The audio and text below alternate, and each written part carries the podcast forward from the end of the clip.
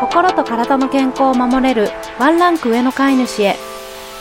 ラボドッグドッグケアリスト遠藤恵子ですこの番組では今日からすぐに取り入れていただける愛犬の心を守るためのしつけ方のポイントや愛犬の体の健康を守るためのお手入れのヒントなどについてドッググルーマーでトレーナーである私がわかりやすく解説していきます。ぜひ通勤のお時間やお料理やお洗濯など家事の合間などでお耳だけ貸していただけましたら嬉しいです。はい。今日も始まりました。ワンランク上のおうちケア。なんだかすっきりしないお天気が続いていますが、皆様いかがお過ごしでしょうか？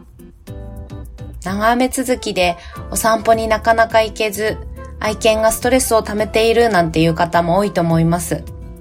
そんな時はですね、ぜひお家の中で遊べる遊びというのを取り入れて、愛犬の体力消耗させてあげてください。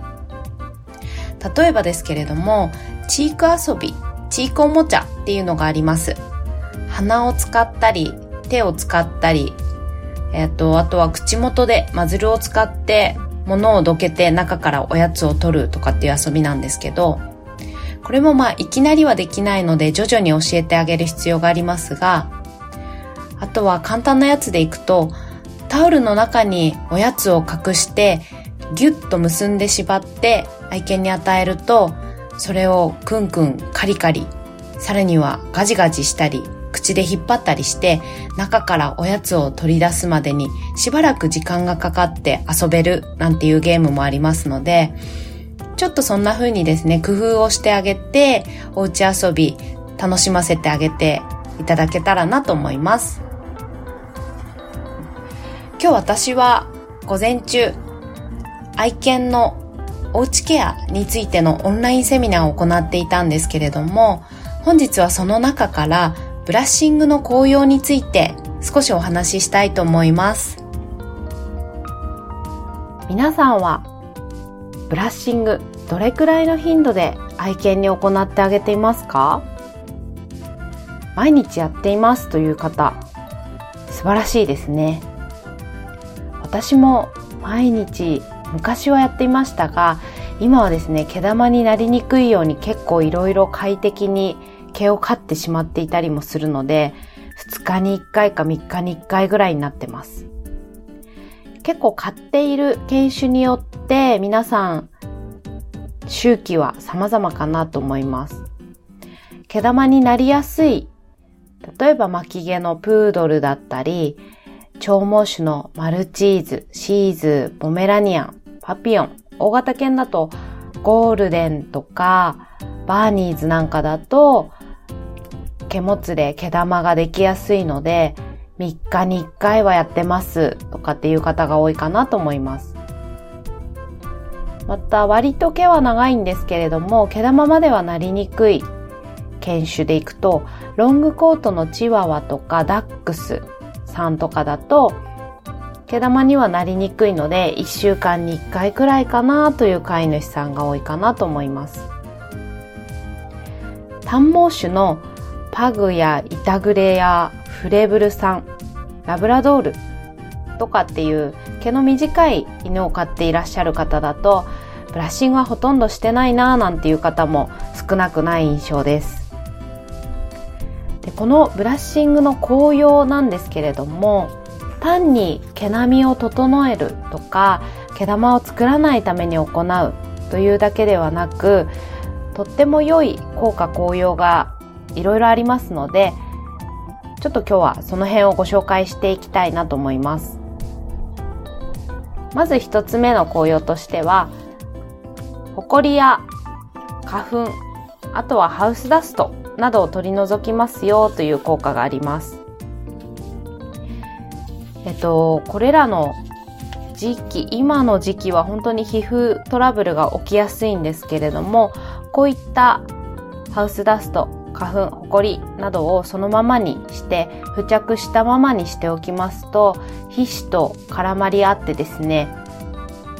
たまに皮膚トラブルになってしまいまなりやすくなるのでしっかりブラッシングをしてあげてこういう原因は除去してあげておくのがおすすめかなと思います。2つ目の効果としては、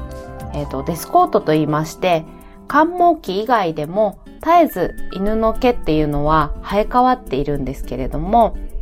抜けてしまったけれど周りの毛に絡みついたりしていて抜け落ちずにいる毛というのをしっかり落とす役割があります。この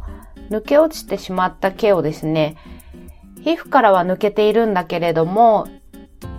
周りの毛と絡まってとどまっていると毛もつれになって毛玉になって、そうすると皮膚の通気性が悪くなって蒸れてしまって皮膚トラブルというのもありますので、しっかり抜け落としてあげることが大事です。で、このデスコットなんですけれども、長毛種よりも短毛種の子の方が毛が伸びきる毛の長さが短いので、毛周期が早いんですね。ですから長毛種よりもこまめにやってあげるというのが大事になります。よく短毛種を飼っている方のご自宅に行くと細かい毛がたくさん抜け落ちていてあとは抱っこなんかすると服に短い毛がついてチクチク刺さって痛いんだよねなんていうお話も聞くんですけれども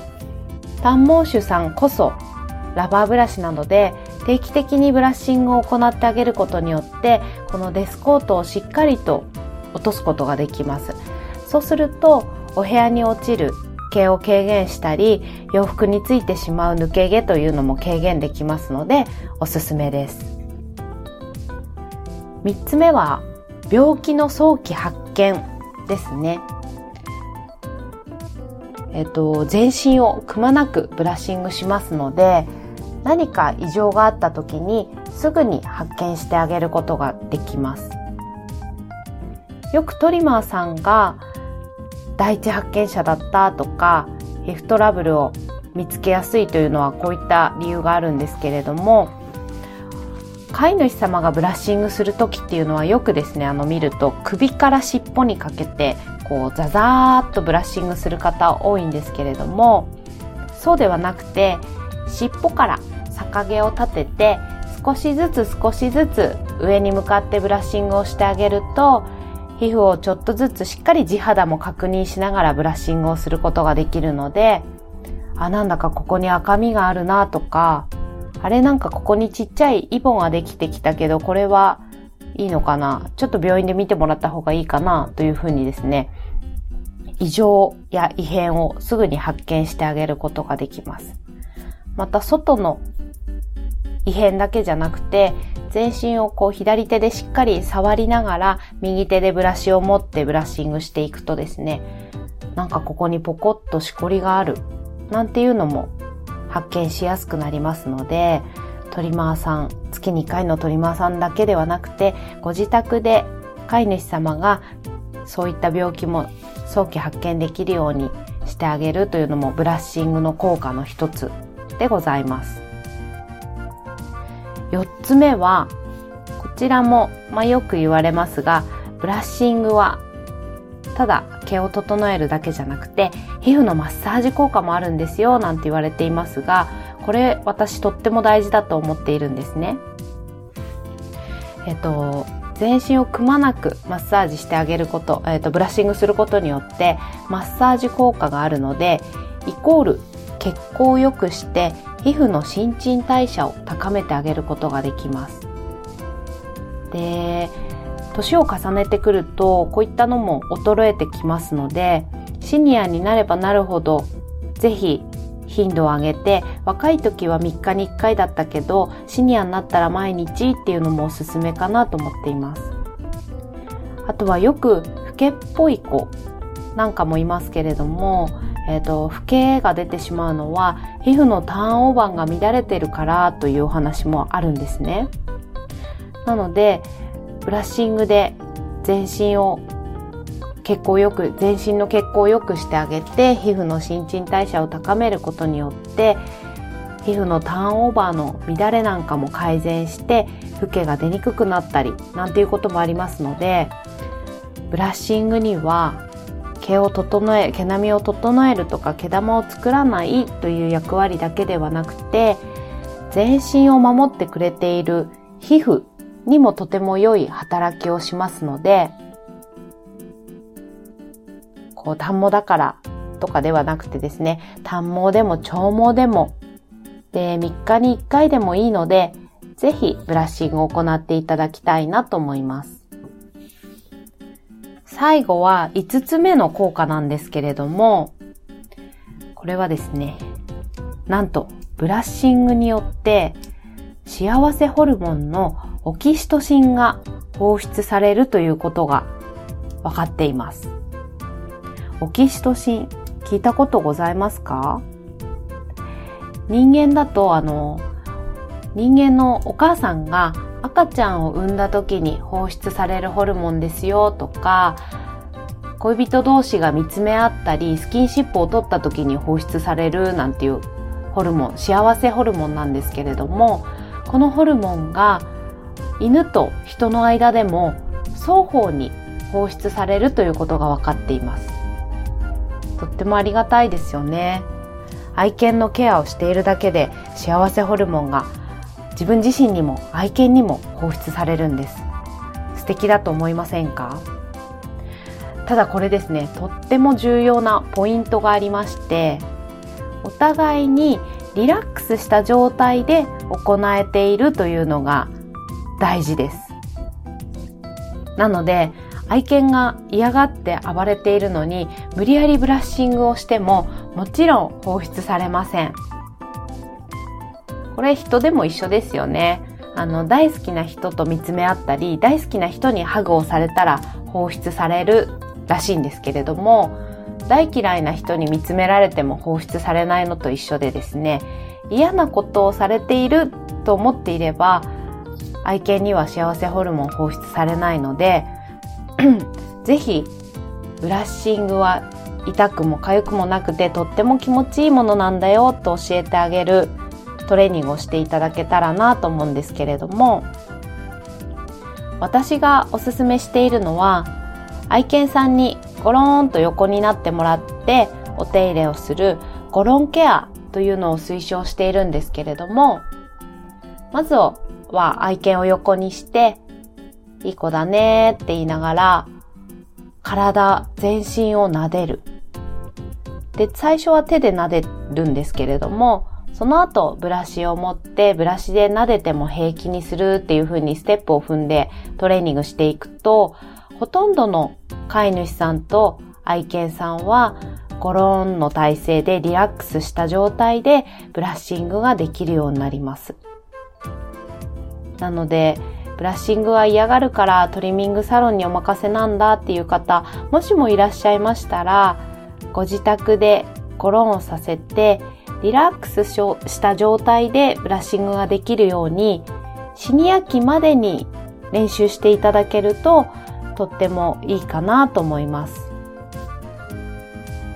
また、日頃からブラッシングをしてもらっている子というのはトリミングサロンに行った時の精神的なストレス度合いも全く違うと思います。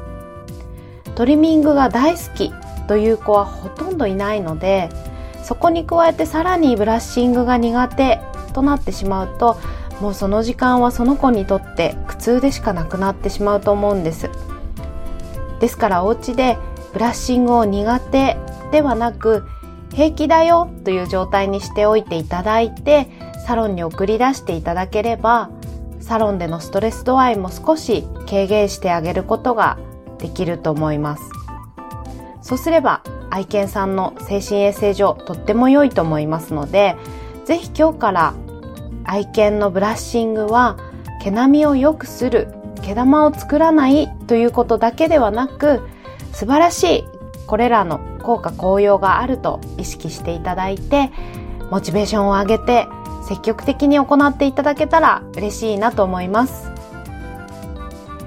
ラボドッグでは愛犬さんのおうちケアに関するセミナーやデンタルケアに関するセミナーまた嫌がらずにお手入れができるようになるためのステップアップのセミナーなども各種行っておりますので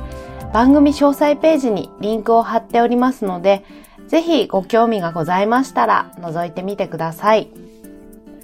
それでは本日も最後まで聞いてくださりありがとうございます。また次回お会いできましたら嬉しいです。ラボドッグ、ドッグケアリスト遠藤恵子でした。